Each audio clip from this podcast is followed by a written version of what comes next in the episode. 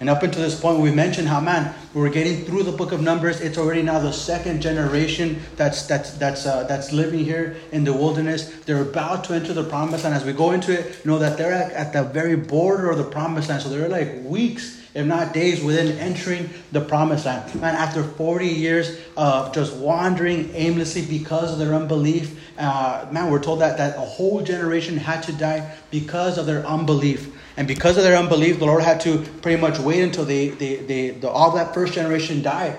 One of the accusations that they brought against the Lord is that they told God, uh, Lord, you brought us out into the wilderness so that our children could be victims of the wilderness and die out here. And then God's response to them was, because you said that I brought you out here to, for your children to be, to be victims, you're going to die off and your children are the ones who are going to see the promised land because you said that they're going to be victims in this land that I brought you. And so we see that a whole generation had to die off and we see that man it, the, we see that the baton is already being passed on to the second generation so to speak. Uh, a few chapters ago we read how how miriam the, the, the sister of moses passed away. And then last week we read about how uh, aaron the priest moses' brother passed away and he passed the baton now to his son eleazar. And so eleazar is functioning as as high priest uh, there in the nation of israel. And then we're going to see pretty soon now moses is going to die off Again, that whole first generation, including Moses and Aaron, are not going to enter into that promised land again because of their unbelief. And it's because of their unbelief that man that, that God had to do new work. But we see that, that that that the second generation was not exempt from complaining either, and that the second generation was not exempt from uh, from from unbelief as well. Man, last week we mentioned how about seventeen thousand of them died. This being already the second generation, seeing how God dealt with their with their fathers, with their mothers, with that first generation. Uh, we're told that man they were introduced now into this uh, uh, idolatry, into Baal worship for the very first time, and we're told that they committed sin with the with the Moabites, and they they the Moabites invited the nation of Israel to go into into their land and to and to worship their gods and their altars and to and, and to pretty much partake in this Baal worship, which would have been man temple uh, uh, prostitution.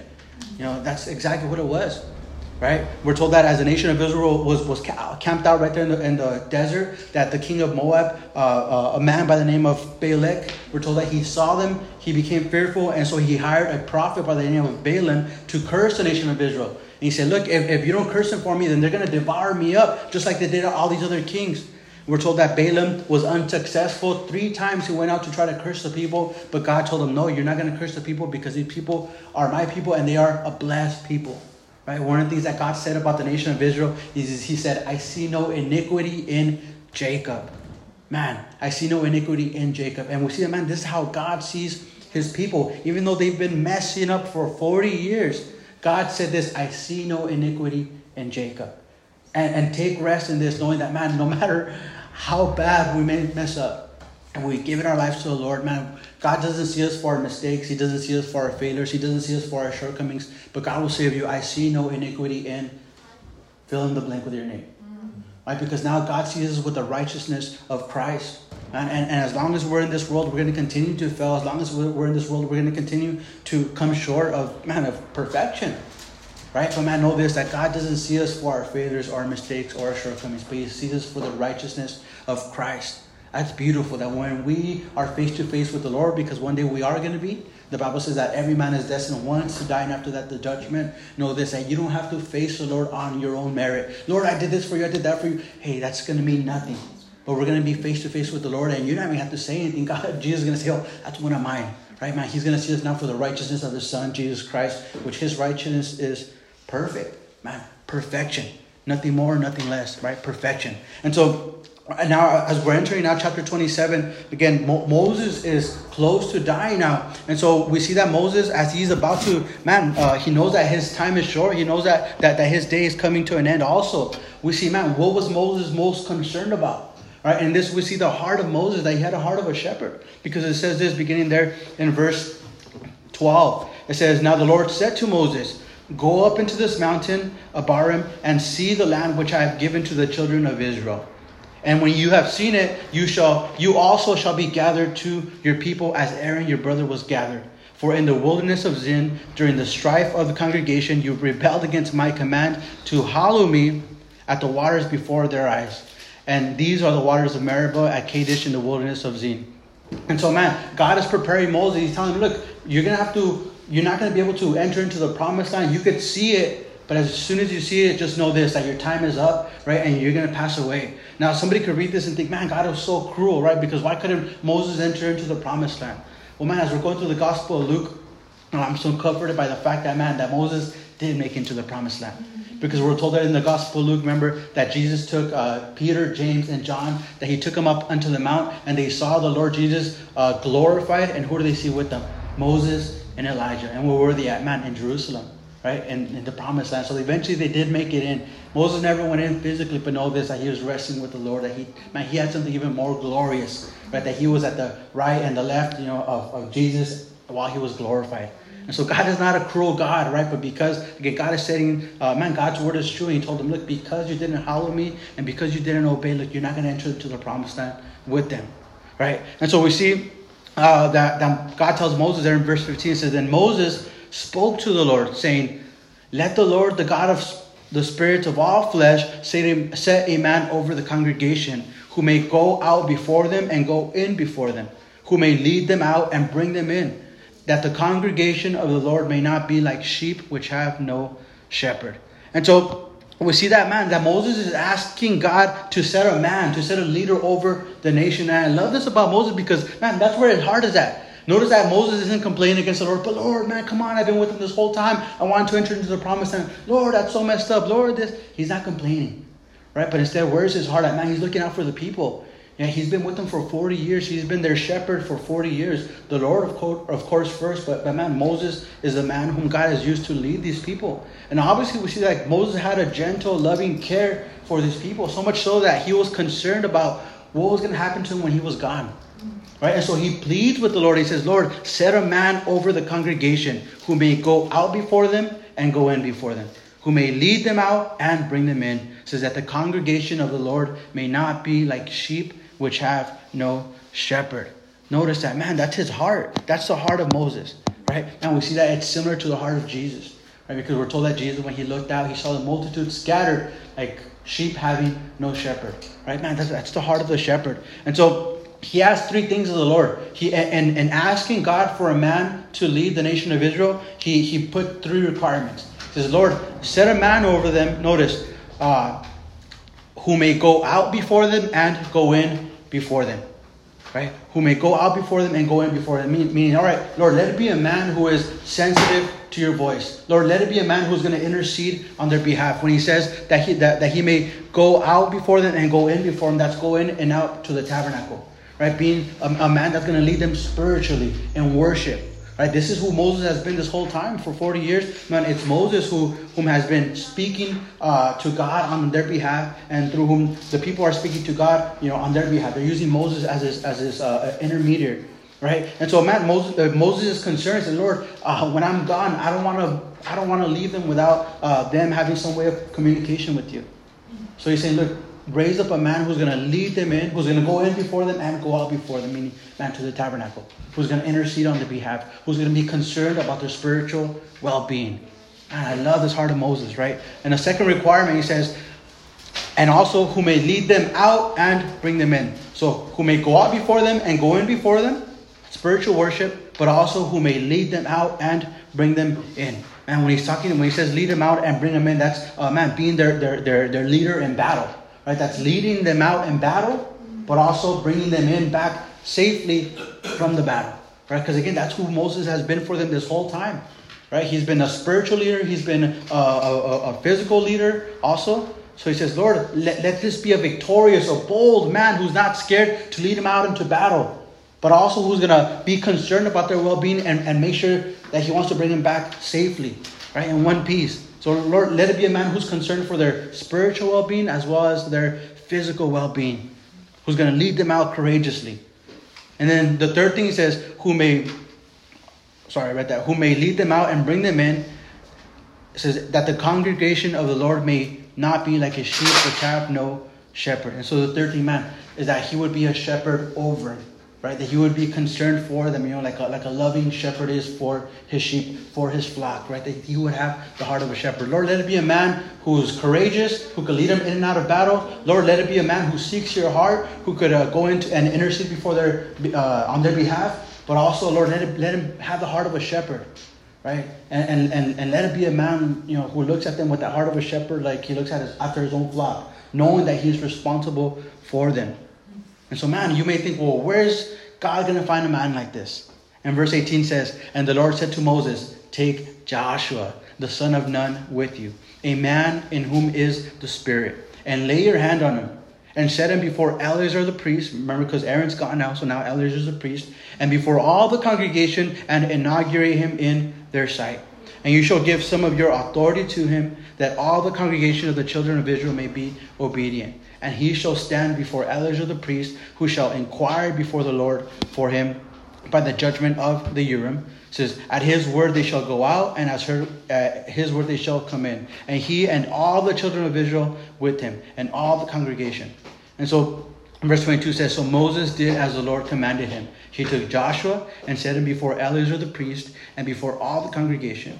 And he laid his hands on him and inaugurated him, just as the Lord commanded by the hand of Moses. So, man, as Moses is so concerned, Lord, set up a man over them. Lord, let him have these three requirements. Let him love the people, right? Let him uh, uh, uh, want to intercede on their behalf. Let him be a courageous man who's going to lead them into battle, right? And, and Moses is asking God for this type of man.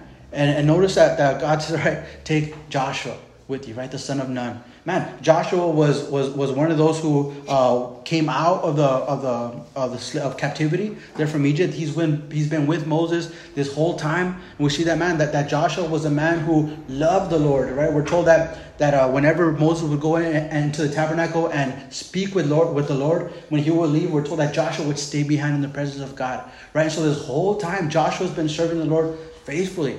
Right? Um, unannounced to him that man he was going to be the next leader of the nation of Israel. Right? He didn't know this. There's nothing in the scriptures that indicate that he was told beforehand that he was going to take over. There's nothing in the scriptures to indicate that he knew that he was prepared for this position. In fact, there's everything all to the contrary. Right? In the book of Deuteronomy and then the book of Joshua, when Joshua was bringing them in, God had to tell him, "Hey, Joshua, be a good be of good courage." Right? Be of good courage, right? He says, do not fear. He says, uh, man, but be of good courage, right? Because Joshua was fearful, right? This was new to him. Man, now he's leading a whole nation into the promised land. Right? So there's no there's nowhere in scripture to indicate that, again, that, that Joshua knew that this was going to be his next position or his his title or his role. That he was going to be the next leader of the nation of Israel. Right? But as he was just serving God faithfully, seeking the face of the Lord on his own behalf, right? Just desiring to inquire the Lord for his own Man, God was doing something in his life. God was preparing him. And we're told that Joshua was a zealous man. Right? He was zealous for the presence of God. He was zealous for uh, even uh, uh, uh, Moses. Right? We're told that when there was a couple men in the camp that began to prophesy, that Joshua said, Moses, uh, uh, Moses, tell him not to do that, right? Because you're the only one who, who intercedes on our behalf to the Lord. And Moses said, Hey, I, I, I wish that all the people, you know, were full of the Holy Spirit and could intercede and could prophesy. Right? But we see that Joshua had this zealousness for the ministry, had this zealousness for uh, the position, he had this zealousness for just the presence, the pure presence of God among their midst. Right? And with this whole time, man, God was raising him up, doing something in his heart. And I say that to say this because, man, as we serve the Lord faithfully, man, you don't not seeking a title, not seeking a position, not seeking, you know, offices, not seeking, you know, anything else, any reputation. Man, as we just serve the Lord faithfully, know this, man, God is causing all things to work on, you know, for the good, right, to those who love God. You may think, man, Lord, what's the purpose of this trial? What's the purpose of this circumstance? What's the purpose of this situation? What's the purpose of, man, this thing? You fill in the blank. You know, this, and that, man, that God uses those things in our life to build us up, to prepare us into the next season that we're about to enter. Right? And everything that Joshua experienced there in the wilderness. Right? Even when, when he was one of the 12 who were, who were sent out along with Caleb we're told that they were sent out to spy out the land, right? And it was Joshua and Caleb who brought the good report, right? The, the rest of the 10 spies said, No, man, no way. There's giants in the land. We're like grasshoppers in their midst. They're going to chew us up. But what did Joshua and Caleb say? Man, you know what? God has given us the land. He's given them over to us. They're going to be our bread.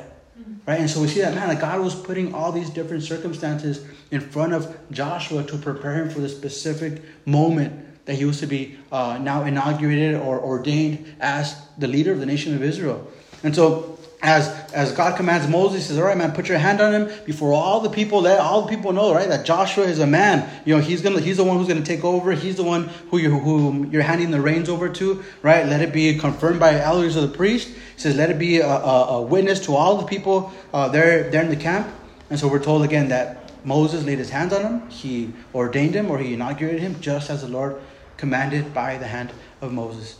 And then verse twenty eight as we get into verse 28, we're not going to go through all of it, but we're just going to um, uh, pick a, a, couple of things. And so as we go into verse 28 again, because this is already of the second generation, and because they're this close to entering the promised land, we see that God is going to prepare them and uh, he's going to repeat to them uh, the things that, that he repeated to their fathers. That is, all the things that have to do with the offerings the daily offerings, the weekly offerings, the monthly offerings, the yearly offerings, right? As, as he tells them about all those uh, feast days that they were also to keep. And so, as they're, as they're going in, man, God wants to prepare them right? He wants to give them instruction so they so that they know how to seek the Lord as they go into the promised land, right? And and and because they're the second generation, man, they're to pass that on to their children. There's to be a statute among them uh, for all their generations. And so it says there in verse 20, in chapter 20, it says, Now the Lord spoke to Moses, saying, Command the children of Israel and say to them, Say, My offering, my food for my offerings made by fire as a sweet aroma to me, you shall be careful to offer to me at their appointed time. Notice that. My offering says, You shall be careful to offer to me at their appointed time. It says, And you shall say to them, This is the offering made by fire which you shall offer to the Lord, two male lambs in their first year without blemish, uh, day by day as a regular burnt offering. The one lamb you shall offer in the morning, the other lamb you shall offer in the evening, and one tenth of an ephah of fine flour as a grain offering mixed with one fourth of a hin of pressed oil. It is a regular burnt offering which was ordained at Mount Sinai for a sweet aroma, an offering made by fire to the Lord. And its drink offering shall be one fourth of a hin for each lamb. In a holy place you shall pour out the drink to your to your Lord to the Lord as an offering. The other lamb you shall offer in the evening as a morning grain offering, and its drink offering you shall offer it as an offering made by fire, a sweet aroma to the Lord. And then in verses from verses 9 to 10 we have what's known as the sabbath offerings which were told that on the sabbath day again they weren't to do any work right? But they were to bring uh, an offering to the lord on the sabbath day right? They had these monthly offerings now. They're from verses 11 to 15 and then now we, we have these feast days which are uh, one of them is the passover that's mentioned uh, and then the other one is the Feast of Weeks, also known as, as the Feast of Pentecost, which is 50 days after uh, the Passover, right? And so when we see that, uh, again, as we finish the last chapter and as we're entering now to chapter 28, man, what was Moses concerned about? Lord, uh, a, per- a man who's going to lead the people right into the wilderness, Lord, uh, into the, the promised land. Lord, a man who's going to lead the people into worship. Lord, a man who's going to lead the who's going to have this careful uh, watch over the people. But what was God concerned about? Right? God wasn't concerned about a man because ultimately it was the Lord who was to be their God. It was the Lord who was to be their king. It was the Lord who was to be their defender, their everything. Man, but uh, you may think, oh, well, this offerings, it's kind of random here in the, in the, in the book of Numbers, right? But we see the man, as Moses was concerned more about the man, right? And who was going to lead them. Man, God was concerned about this man that they would come to me. That the people would come to me. He says, hey, make sure they don't stop coming to me. Mm. So he reminds them of the different offerings and as they were to make these, these daily offerings, man, what it was, it was communion with the Lord. Right? It wasn't this tedious thing that was made to be, uh, as we read through the Gospels, right? The people were burned, were burdened because they had to bring these offerings, and the religious leaders were making it hard on them to come to the Lord, right? And that was their sin that they were they were making it now a burden to come and worship God. They were making it a burden to come and to sacrifice at the temple because they were getting ripped off. They knew that man as they carried their their, their, their offering, their sacrifice, you know, this all these miles, and they would get to the temple that the priests were all corrupt. They were gonna rip them off and say, "Hey, man, it's unacceptable." But here, look, buy one of ours, mm-hmm. right, for a jacked up price. And that was their sin. Their, their sin was that they were making it hard for the people to come and to worship God. It became a burden, man, to come and worship the Lord.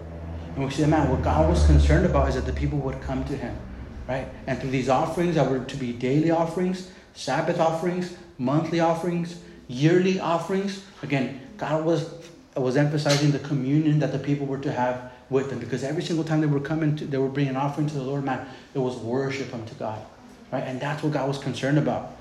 And so going on now in chapter 29, we have now what's mentioned as the offerings at the Feast of Trumpets, right? And it says, and the seventh month, on the first day of the month, you shall have a holy convocation. You shall do no customary work. For you, it, says, it is a day of blowing the trumpets. You shall offer a burnt offering as a sweet aroma to the Lord. One young bull, one ram, and seven lambs in their first year, without blemish. The grain offering shall be fine flour mixed with oil, three tenths of an ephah for, for the bull, two, ten, two tenths for the ram, and one tenth for each of the seven lambs. Also, one kid of the goats as a sin offering to make atonement for you. And besides the burnt offerings with its grain offering for the new moon, the regular burnt offering with its grain offering and their drink offerings according to their ordinance as a sweet aroma, an offering made by fire to the Lord. And then they were also to bring uh, offerings on the day of atonement. And skipping down to verse 12, now offerings at the Feast of Tabernacles, it says, On the 15th day of the seventh month you shall have a holy convocation. You shall do no customary work, and you shall keep a feast of the Lord seven days. You shall present a burnt offering, an offering made by fire as a sweet smelling aroma to the Lord. Thirteen young bulls, two rams, and fourteen lambs in the first year. They shall be without blemish. Their grain offerings shall be of fine flour mixed with oil three tenths of an ephah for each of the thirteen bulls, two tenths for each one of the two rams, and one tenth for each of the fourteen lambs. Also, one kid of the goats as a sin offering, besides the regular burnt offerings, its grain offering, and its drink offering. And notice this on the second day, they were to present 12 young bulls, two rams, 14 lambs uh, of the first year, their grain offering, also their drink offering for the bulls. And goes on to say that on the third day, they were to present 11 bulls, two rams, 14 lambs, on the fourth day, they were to present two rams, two uh, 14 lambs, and rams, lambs, rams, yams, mm-hmm. tomatoes, potatoes. On the fifth day, present nine bulls, uh, two rams, and 14 lambs. Man, it was, and as we go through all these things, I, I don't want to make it repetitive, but man, just imagine the bloody scene that would be taking place as every single day they were to bring these animals Right? They didn't just throw them into the fire and let them burn. No, but they, but we're told that the priest that he would uh, he would drain them. He would drain them of their blood. Right? So man, the priest at the end of the day will be covered in blood, covered in blood as they bring these different offerings, man, to uh, to the Lord. And then notice this on verse 35 it says, On the eighth day you shall have a sacred assembly. You shall do no customary work. You shall present a burnt offering, an offering made by fire as a sweet aroma to the Lord one bull, one ram, seven lambs in their first year without blemish, and their grain offering and their drink offerings for the bull, for the ram, and, and for the lambs by their number according to the ordinance. Also, one goat as a sin offering, besides the regular burnt offering, it's the grain offering and its drink offering. And he says, These you shall present to the, to the Lord at your appointed feast, besides your vowed offerings and your freewill offerings. And it says, as your burnt offerings and your grain offerings, as your drink offerings and your peace offerings. And so Moses told the children of Israel everything just as the Lord had commanded Moses. And, as, and so as we're going through, again, these, these uh, different offerings that would take place uh, there at the Feast of Tabernacles. Man, just imagine the scene that, that, that, that, that would be taking place again. Uh, thousands of Jews were gathered there in Jerusalem, right, in the New Testament, and, and they were to, man, to bring all these animals. So every single day there was just a bloody mess, right? For seven days, man, they would have been exhausted, man. After seven days that they're bringing these animals, right, they're seeing just, uh, Lord, uh, they're seeing the, these, these animals just uh, uh, uh, drained of their blood, right? They're, they're performing, you know, worship unto the Lord. They're bringing these animals, but as, as well, drink offerings. And so, man, at the end of the week, they would just be exhausted. And I bring this up because uh, something very special happened on that uh, during that week during the in the ministry of Jesus, and it says this in uh, the Gospel of John, chapter seven. It says this uh, in chapter seven. It says, beginning in verse ten. I'm going to go ahead and, and read it for you. It says, "But when his brothers had gone up, then he also went up to the feast, not openly, but as it were in secret." Then the Jews saw him at the feast and said, Where is he? And there was much complaining among the people concerning him, and some said, Man, he's no good, or he's good, or others said, he, No, he's, uh, he, he deceives the people. However, no one spoke openly of him for fear of the Jews. And it goes on to say uh, this on verse 37 of chapter 7 of the Gospel of John. It says, Now on the last day, the great day of the feast. Man, that's the Feast of Tabernacles. Right, beginning in chapter 7 of the Gospel of John, uh, the scene is set for us, and it's the week of the Feast of Tabernacles. So for seven days, what we just read in the book of Numbers, man, this was taking place there in Jerusalem. For seven days, man, thousands, if not millions, of Jews were there in the city of Jerusalem worshiping the Lord. Right? They were seeing these animals drained of their blood. They were seeing these animals offered unto the Lord. They were seeing different uh, drink offerings brought to the Lord. As we just read in the book of Numbers, so that last day was the, notice that John says it was the great day of the feast. Why is it great day? Because the last day, the final day where they're going to worship the Lord through these different offerings. Right? And as they were to bring their animals, but also a drink offering. Uh, the book of Numbers doesn't tell us in, in detail, but other books such as the Talmud or other Jewish writings tell us that man, it wasn't just you know, hey, a gallon of water a couple water bottles that they would bring in and, and offer to the Lord, no, but it was gallons upon gallons upon gallons of water that they would offer to the Lord as well as wine. And John tells us this in John chapter 7, it says, On the last day, the great day of the feast, Jesus stood up and he cried out, saying, If anyone thirsts, let him come to me and drink. And he who believes in me, as the scripture has said, out of his heart will flow rivers of living water. But this he spoke concerning the Spirit, whom those believing in him would receive. For the Holy Spirit was not yet given because Jesus was not yet glorified. So, man, Jesus makes it a point to stand up at the very last day of the Feast of Tabernacles, as all these, as everyone has just witnessed for six days. Man, these different offerings brought into the Lord. Probably thinking, man, some were probably worshiping God. Others were thinking, what's the purpose of this? Others, maybe as they were pouring out the water, are thinking, man, I'm thirsty. Right? As they were, as they were pouring out the drink offering. And Jesus stands out. And I, I could just imagine it was probably dead silent at that moment. Right? As the priests were, were, were giving the drink offering. And Jesus stands up at that very moment, the last day of the Feast of Tabernacles, saying, if anyone thirsts, as the people are watching these the drink offerings being poured out, if anyone thirsts, let him come to me and drink right? And John tells us, he gives us his own commentary. He says that Jesus spoke concerning the Holy Spirit, whom those believing in him would receive, for the Holy Spirit was not yet given because Jesus was not yet glorified. And, and, and I say that to say this, man, that as we go through the whole Testament, even all the different offerings, and we see that Jesus made it a point, and we can see through every single one of these these offerings and every single one of these these days, man, they all point back to Christ, or they all have some type of fulfillment in Christ, man all the Old Testament, all the Bible, it's all about Jesus, man. It all points back to Jesus, man. Amazing. And so it goes on to say there in chapter 30, uh, the law concerning vows. And it says, Then Moses spoke to the heads of the tribes concerning the children of Israel, saying, This is the thing which the Lord has commanded. If a man makes a vow to the Lord or swears an oath to bind himself by some agreement, he shall not break his word. He shall do according to all that proceeds out of his mouth he says, Or if a woman makes a vow to the Lord and binds herself by some agreement while in her father's house in her youth, meaning she's not married yet, and her father hears her vow and the agreement by which she bound herself, and her father holds his peace, then all her vows shall stand, and every agreement uh, with which she has bound herself shall stand.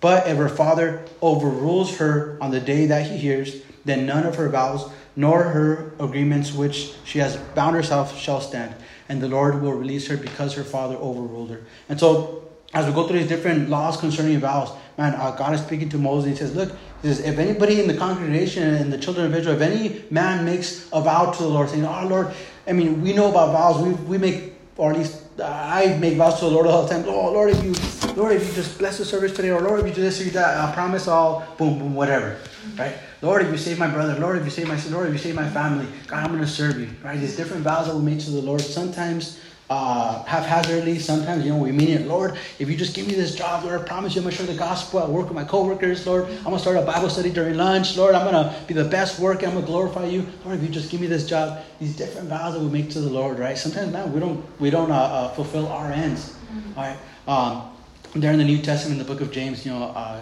James says, hey, man, don't be making vows to the Lord. Don't say, oh, God, if you give me this, then I'll do that. Or, Lord, if you do that, then I'll do this. He says, man, just let your yes be yes and let your no be no. Right? Be a man, be a woman of your word. You know, man, your word is bond. Right? That's so, um, so appreciated nowadays. Right? Because, man, people's words don't mean anything now. Oh, hey, man, I'll go help you out this day. And boom, right, they're gone. Or they they just flake out or whatever. Right? But and so James will say, man, don't make promises that you don't know if you're gonna be able to keep. Mm-hmm. Sometimes we make promises with good intentions, or we make commitments with good intentions, and things come our way that we don't expect or that we don't see coming, and we have to cancel. Now we look like the jerks because, oh, I'm sorry, I can't make it anymore. Right? Hey, James says, just let your yes be yes, and let your no be no. Right? Don't swear on anything. Don't make any vows to the Lord. Just if you say yeah, then cool, be there. If you say no, then don't go. That's it. Right? And so, in these different vows that and these laws concerning your vows, um, something interesting here, uh, again, he says if a man makes a vow, he's held to his vow no matter what. But he says if a woman makes a vow, she's still young, she's not married, and she lives under her father's house. The father has the authority because he's the head of the household, and because she's not married yet. Uh, the father has the authority to, man, if he hears his daughter making a vow to the Lord, uh, and maybe she can't keep it, the father has the authority to, to, to, to nullify the vow and say, you know, you don't have to keep your vow because he was the head of the household, right? And it, notice it says this in verse 6 But if indeed she takes a husband while bound by her vow, or by a rash utterance from her lips by which she bound herself, and her husband hears it and makes no response to her on the day that he hears it, then her vow shall stand, and her agreement by which she bound herself shall stand. But if her husband overrules her on the day that he hears it, he shall make void her vow which she took and take and what she uttered with her lips by which she bound herself, and the Lord will release her. And so he says, man, if, if a young girl who's unmarried lives lives still in her, in her parents' house, uh, right, has no husband, if she makes a vow, uh, and if the dad hears it, man, and he could choose to, all right, you know, I'm gonna let my daughter keep her vow with the Lord. But if he sees it for whatever reason, you know, uh, uh, uh irrational or maybe for whatever reason, he could say, you know what, um, you don't have to I release you from this vow. Right? And then he says that if she, this same girl, right, if she's young, she makes a vow to the Lord and she marries a man, and the husband hears of her vow, we're told that he also, again, has the ability to say, hey, man, well, uh, keep your vow to the Lord, or, you know, hey, um, don't keep it. Right? And this isn't because of man, because a woman is worth less or anything like that, but it's because man, there's order in the house. And that's the whole point of this chapter, man, there's order in the house, right? And there's a head of the household, and the head of the household has the authority. If it was, if she wasn't married, then the, the head of the household is the father. If she's married, then the head of the household is not her husband. Right? We have a similar uh, kind of guideline or structure there in the book of Ephesians, chapter five. We're told that that that uh, God the Father is the head of Christ. Christ is the head of man. Man is the head of his wife. Right? His wife. Right? Not women, but his wife. Right? Although I do believe that men should lead in all things, but man, when it comes to the household, man, the man is the head of the wife, meaning all right, man. Doesn't mean that you know you get to come home, you know, uh, uh, uh, sit down on the, on the on the recliner and have everyone serve you know. But it means that now you have the responsibility to serve your wife, mm-hmm. to serve your family, right? To lead them in worship, to lead them in prayer, to lead them into into the things of God, right? You have that responsibility because you're the spiritual head of the household, right? And so it wasn't anything uh, uh, to be uh, taken lightly. And so it goes on to say there in verse 9 also, any vow of a widow or a divorced woman by which she has bound herself shall stand against her. Right? If she vowed in her husband's house or bound herself by an agreement with an oath, and her husband heard it and made no response to her and did not overrule her, then all her vows shall stand, and every agreement by which she bound herself shall stand. But if her husband truly made them void on the day he heard them, then whatever proceeds from her lips concerning her vows or concerning the agreement binding her, it shall not stand. Her husband has made the void, and the Lord will release her. Every vow and every binding oath to afflict her soul, her husband may confirm it, or her husband may make it void. Now, if her husband makes no response, whatever to her from that day, uh, from day to day, then he confirms all her vows and all the agreements that bind her. He confirms them because he made no response. says, but if he does, he does make them void after he has heard them, and he shall bear her guilt. says, these are the statutes which the Lord commanded Moses, between a man and his wife, and between a father and his daughter in her youth in her father's house. Man, I'm so glad that we don't live by Old Testament laws anymore because man, this is way too many to keep. Right? I'm glad that man, the New Testament puts it simple for us. Hey, let your yes be no yes, and let your no be no. Right? That's something that Jesus had a had a, a, a, a um, had to correct the religious rulers of the day also. Because man, they were trying to find ways to get around the law, right? They didn't want to serve God through the law, so they found little loopholes. Oh, I swear, well, I didn't swear by the temple, but I swore by the gold of the temple. Or, or I didn't swear by heaven, but I swore by the angels. Right? They would find all these little loopholes to, to get around God's law. right? Because uh, they didn't, they couldn't keep it, right? And that was the whole point. Instead of saying, "Man, Lord, help me," because man, I broke your law. Right, that was the whole point, and they missed the point. So Jesus corrects them, and he says, "Look, man," he says, "You think you're you're, you're so smart? You think you're so clever because you're making all these vows and you're swearing by the gold of the temple and you're getting around the law." He says, "Man," he says, "You've committed sin in your heart, right? Not because you broke the law, but because man, you you, you refuse to, to to to to worship the Lord in your heart, right? Through these through these different uh, things that, that, that you're making loopholes for. Man, I'm thankful we don't have to uh, again remember and memorize all these different things." Verse chapter 31 now says and the lord spoke to moses saying take vengeance on the midianites for the children of israel. Afterward you shall be gathered to your people and so moses spoke to the people saying arm some of yourself for war and let them go against the midianites who take vengeance for the lord on midian. A thousand from each tribe of all the tribes of israel you shall send to war. You may think man what's up man? What's god's beef with the midianites? You remember a couple chapters back it was the midianites and the moabites who caused the children of Israel to commit sin and adultery, right? To uh, institute this Baal worship. The first time ever in the in the Bible that Baal worship is mentioned in the nation of Israel was uh, was in chapter 26 of the of the book of Numbers. The very first time, and it was through uh, Balaam and Balak, right? Balaam said, "Hey, look, I can't curse them, but I know what you could do. You can make them bring a cursing upon themselves." Right? I can't curse them because God has blessed them, but what you can do is you can cause them to, uh, to, to, to worship false idols, and God's going to curse them because that's one thing that they're not gonna, that they're not supposed to do. Right? And so we're told that the Midianites and the Moabites they uh, entice their women to go over there into the camp of the Israelites to take their men to again take them to the to the temple and do uh, temple worship, which is uh, prostitution. Right? And, and man, and, and, it was just this this ugly thing. Right? We're told that seventeen thousand man died of the nation of Israel because of that, right? Because of that. And so God tells them, right, man, because they they they they they, they set you up that way, he says, man, take vengeance on them. He says, destroy them. And so Moses now, he's, again, he tells the nation of Israel, right, arm some of yourselves for war and let them go against the Midianites to take vengeance for the Lord on Midian. A thousand from each tribe of all the tribes of Israel you shall send to war. So there were recruited from the divisions of Israel 1,000 from each tribe, and so 12,000 armed for war total. Then Moses sent them to the war, 1,000 from each tribe. He sent them to war with Phinehas, the son of Eleazar, the priest, with the holy articles and the signal, the signal trumpets in his hand. And they warred against the Midianites, just as the Lord had commanded, and they killed all the males. They killed uh, all the kings of Midian with the rest of those who were killed. And we have some guys by name there. And also notice who was killed in that mix. Balaam, the son of Beor, they also killed with the sword. Man, the very prophet who hired himself, thank you so much. The very pro- the very prophet who pretty much made himself available, right? He was a prophet for hire. The New Testament tells us of Balaam. Man, uh, uh, Paul in, in, in, in, writing to, to the church, he tells the man, he says, avoid the doctrine of Balaam right? That doctrine of Balaam, who man who prophesied for selfish gain. Right? And that was descriptive of Balaam, man, that he didn't care about anything except for himself and about making a buck or a dime off of some type of prophecy. Like the Bible tells us, man, that there is no rest for the wicked. Right? And as he put himself out there to, to, to entice the nation of Israel, man, he stayed there Right? And later on, man, he was killed. And so we're told that Balaam, also the son of Beor, they killed with the sword. And verse 9 says, And the children of Israel took the women of Midian captive with their little ones and took as spoil all their cattle, all their flocks, and all their goods. They also burned with fire all the cities where they dwelt and all their forts. And they took all the spoil and all the, all the booty of man and beast. And notice this, verse 12, it says, then they brought the captives, the booty, and the spoil to Moses, to Eleazar the priests, and to the congregation of the children of Israel to the camp in the plains of Moab by the Jordan across from Jericho. And Moses, Eleazar the priests, and all the leaders of the congregation went to meet them outside the camp.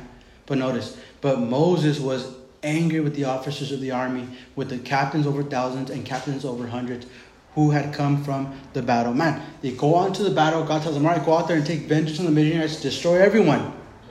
We're told they come back with the possessions. When it says booty, means like all the goods, silver, gold, right, uh, uh, fancy clothing. They come back with all the possessions, with all the women, with all the children, and with all the livestock. They're coming back, and I don't know what they were expecting Moses to say, but they were coming back, and as they're coming back into the, into the camp, notice Moses was angry with them, with the officers. not with the people, but with the leaders. And he says, And Moses said to them, Have you kept all the women alive? He says, Look, these women caused the children of Israel through the counsel of Balaam to trespass against the Lord in the incident of Peor. And there was a plague among the congregation of the Lord. Now therefore kill every male among the little ones, and kill every woman who has known a man intimately. But keep alive for yourself all the young girls who have not known a man intimately. And as for you, remain outside the camp. Says seven days, whoever has killed any person and whoever has touched any slain, purify yourselves and your captives on the third day and on the seventh. it says, Purify every garment, everything made of leather, everything woven of goat's hair, and everything made of wood. And Eleazar the priests said to the men of war who had gone to the battle, This is the ordinance of the law which the Lord commanded Moses. Only the gold, silver, and bronze, the iron, the tin, and the lead, everything that can endure fire, you shall put through the fire, and it shall be clean, and it shall be purified with the water of purification. But all that cannot endure fire, you shall put through water and you shall wash your clothes on the seventh day and be clean. And afterward you may enter into the camp, or you may come into the camp. Somehow what's going on. Again, as they come back, all right, with the possessions, with the livestock, with the women, with the children, Moses says, Man, he says, Have you kept these women alive? He says, Man, he says, it was because of them. It was because of them, right? That, that they caused the children of Israel through Balaam's counsel to trespass against the Lord, meaning man to commit idolatry, to commit uh, uh, fornication, to pretty much prostitute themselves, you know, against the Lord. And Moses says, man, eh, and now you've brought these same women into the camp, right, to keep. And so Moses says, man, he says, uh, pretty much kill everything, kill everyone. And I'm uh, reading this, it may be like, man, kind of harsh, right? And someone may think that, man, well, God is, you know, a cruel God and, in, in allowing this to happen. There's other uh, extra biblical information that, that's come out that man believe that, that that this nation, the Moabites, the Canaanites, the Midianites, because of the degree of I should I say because of the degree of their of their sexual sin and, and, and, and the way that they worship their gods, man, it's believed that, that they were even uh, infected with HIV, with different diseases, right? And, and, and they were dying because of these diseases. So it was these people because of their of their of their of their of their nature, their of their worship to these false gods. That man, there was you know man with men, women with women, uh, women with different types of men. Right? They were having uh, they were having babies and they were having abortions. They were sacrificing their babies. But because of all the nastiness that was going on there amongst the camp, man, believed that man that, that there were already diseases that were running rampant through these nations. Mm-hmm. And so when God says, "Look, you have to get rid of all of them. You have to exterminate them." Man, it was the only way of getting rid, rid of these plagues, lest they spread to the rest of the known world. Mm-hmm. Right? So, man, we see that God is sovereign. You know, God is sovereign, and man, we may look at it as something harsh, but the point is, man, nip sin in the bud. Don't let it grow. Don't let it grow. Jesus would say, man, if your eye causes you to sin, pluck it out. If your right hand causes you to sin, man, chop it off. Right? Not that he means, all right, just pluck out your eye and chop off your arm. I wish it was that easy. Right? I wish I could just pluck out my eyes and not think of, of you know of lust or, or anything. Like but man, you know, if I pluck out my eyes, you know, I'm, my my thoughts are still gonna are gonna cause me to sin. If I chop off my hands, man, I'm still gonna sin with my toes or something. Right? I wish it was that easy, but no. The whole point is, look, nip sin in the butt. Right? Get to the root of it. Pluck it out. Right? And what's the root of sin, man? The heart. Right? It's a mm-hmm. heart issue. Right? It's not a man of a physical issue. The physical issue is a manifestation of the inward sin in the heart of man and woman. Yeah. Right? And so Moses is saying, look, get to the root of the sin and get rid of it, exterminate it. In this case, it was, man, the people. Right? They had to get rid of all the people because they were at the root of this plague that was, man, that was affecting everybody. So he says, man, get to the root of it and cut it off. So they had to exterminate every single one of these uh, of these people, right? And so we're going to jump down to uh, chapter 32 and we'll end with, uh, with this. It says this, so uh, the rest from chapter, from verse 25 to verse 54 is just the, the division of the, of the lands before they enter into the, into the promised land. God gives them the division and, and, and, uh, and what's going to belong to every tribe. So you guys can read that on your own time. But it goes on to say this in chapter 32 says, Now the children of Reuben and the children of Gad had a very great multitude of livestock. And when they saw the land of uh, of Jazer and the land of Gilead, that indeed the region was a place for livestock, the children of Gad and the children of Reuben came and spoke to Moses, to of the priests, and to the leaders, saying, saying, uh, Ataroth, Dibon, Jazer, uh, all these different cities says the country which the Lord defeated before the congregation of Israel is the land for livestock, and your servants have livestock. Therefore, they said, If we have found favor in your sight, let this land be given to your servants as a possession. Do not take us over the Jordan. So, man, here they are, just miles away from the promised land. God is preparing them as a nation, as a people, to enter into the promised land, which meant they had to cross the Jordan because the, Jordan, the promised land was on the other side of the Jordan. And as they're at the very border of the promised land, we have these uh, these tribes. It was uh, the children of Reuben, uh, the children of Gad, and half the tribe of Manasseh. We're told later on that they were content with staying outside of the promised land on this side of the Jordan River. Notice because they said that the, that the land was good for livestock and say, man, we have livestock, therefore let us let us stay on this side. They said, do not take us over the Jordan. What they're saying is, man, don't let us enter, don't make us enter into the promises of God. Wow. What God has been promising us since He promised it to their forefather Abraham says, don't make us enter. Right? They were content with living at the very border of what God had for them. Man, and it's descriptive of so many believers, man, that God has promises this rich, abundant life in Him as we just rest in Him, rest in the finished work of Jesus on the cross. Right? That's the, the purpose filled life, right? Just, man, resting in the finished work of Jesus on the cross and on what He did for us. Man, just resting in what He did for us. And yet there are so many believers who, man, never want to enter fully into what God has for them because they're holding on. They're with their with their physical eyes. They're saying, "Man, well, it's so good over here." Right? What they're looking at is their possessions and the physical outward.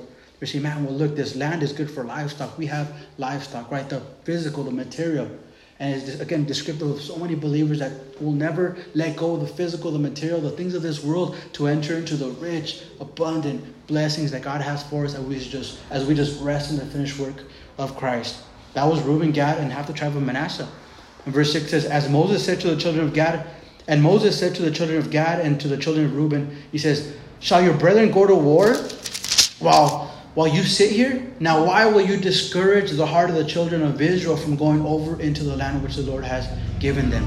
And thus your fathers did when I sent them away from Kadesh Barnea to see the land. For when they went up to the valley of Eshcol and saw the land, they discouraged the heart of the children of Israel, so that they did not go into the land which the Lord had given them. And so the Lord's anger was aroused on that day. He swore an oath, saying, Surely none of the men who came up from Egypt, from 20 years old and older, shall see the land which I swore to Abraham, Isaac, and Jacob, because they have not wholly followed me, except Caleb, the son of Jephunneh, the Kenizzite, and Joshua, the son of Nun, for they have wholly followed the Lord.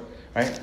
It goes on to say, So the Lord the Lord's anger was aroused against Israel and he made them wander in the wilderness. So we are having a recap in verse 14 says, And look, you have risen in your father's place. He's saying, Look, man, you're doing exactly what your fathers did. And you're, you're committing the same sin that kept your fathers from seeing the promised land. He says, You have risen in your father's place, a brood of sinful men, to increase still more the fierce anger of the Lord against Israel. For if you turn away from following him, he will once again leave them in the wilderness and you will destroy all these people. Then they came near to him and said, We will build sheepfolds here for our livestock and cities for our little ones, but we ourselves will be armed, ready to go before the children of Israel until we have brought them to their place, and our little ones will dwell in the fortified cities because of the inhabitants of the land. We will not return to our homes until every one of the children of Israel has received his inheritance, for we will not inherit with them on the other side of the Jordan and beyond, because our inheritance has fallen to us on this eastern side of the Jordan.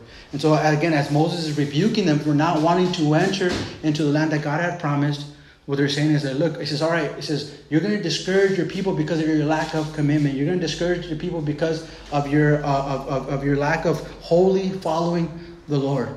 Right, man, and we see that, man, in the, within the body of Christ, man. You, you get saved, you're in love with Jesus, and you think that everybody loves Jesus the way you love Jesus, and then all of a sudden, man, you run into another believer who, you know, who compromises in their walk, mm. right? Who is exercising their liberties to uh, indulge in whatever they see fit, right? And you, as a believer, you think, man, well, what's so good about that? You know, that they won't enter into the fullness of Christ, right? And and, and you get discouraged or maybe you discourage someone else from, from following God, from serving Jesus because of your lack of just man of commitment to the Lord. Right? And so Moses time, look, he says, when the rest of the people see you stay on this side, they're going to be discouraged because you stayed on that side and didn't go in with them. And notice what they say. They, they said, well, we'll go in and we'll do battle with them, but once we do battle, we'll come back to this side of the Jordan. And so it says, Moses said to them, verse 20, If you do this thing, if you arm yourselves before the Lord the, for war, and all your armed men cross over the Jordan before the Lord until he has driven out his enemies from before him, and the land is subdued before the Lord, then afterward you may return and be blameless before the Lord and before Israel, and this land shall be your possession before the Lord. But if you do not do this, uh, then take note you have sinned against the Lord, and be sure your sin will find you out. Build cities for your little ones, and folds for your sheep, and do whatever proceeds out of your mouth. And the children of Gad, Reuben, uh, said to Moses, Your servants will do as my Lord commands. Our little ones, our wives, our flocks, and all our livestock will be there in the cities of Gilead. But your servants will cross over, every man armed for war, before the Lord to battle, just as my Lord says. And so we see that their families didn't see what the Lord did for them. They're saying, All right, we'll go with the, with the rest of the tribes, we'll fight, but we'll come back. But we're not taking our kids and we're not taking our wives with us. Mm. Right? So notice that that as they left their wives and their kids behind on this side of the Jordan and they went to go fight, their wives and their kids never saw the majesty, the glory, the beauty of what God did for them as they as they enter into Jericho. They walk around for seven days. They see the miraculous hand of God bring the walls down. Their wives and their kids never see God's hand at work in the nation of Israel. So they miss out on what God had for them right? So their families missed out on what God for them be, had for them because they refused to take them in. Mm. Man, notice that. And as man, as men, right? As man, man, we're being given the responsibility to lead our families into man, into uh, those things that God has for us as a family, right? As as as uh, man, as a married as a married couple, right? As a as, as a family, as, as you're the head of the household, now we have the responsibility of leading our families into the things of God so that they can see for themselves not that we can convert anybody, but as we lead our wives, as we lead our kids, man, they could see God's hand in our lives as we bring them in with us. Right? Then they can make a decision for themselves. If the women and children would have came in, man, I'm sure that they would have seen the hand of God and maybe, just maybe, they would have said, man, well, man, God is here. Right? God is working here in this land. Why are we over there? Right? Let's enter in. But they never even had a, uh, uh, a choice because they never they missed out. They never saw it. So it goes on to say, Moses gave the command concerning them to Eleazar the priest, to Joshua, and to the other chiefs of the tribes. And Moses said to them, If the children of Gad, the children of Reuben cross over the Jordan uh, with you, and, and again he's repeating, if they if they keep their word, then all right, then they're good. If they don't, then you know, then uh, they've sinned before the Lord. And verse 32 says, We will cross over armed before the Lord into the land of Canaan, but the possession of our inheritance shall remain with us on this side of the Jordan. So, man, look at never fully surrendering to the Lord right? Holding on to the things that what their possessions that entice them, to the things that they love. They said, "All right, we'll go, but we're, we're going to come back to our possessions, to our land, right?"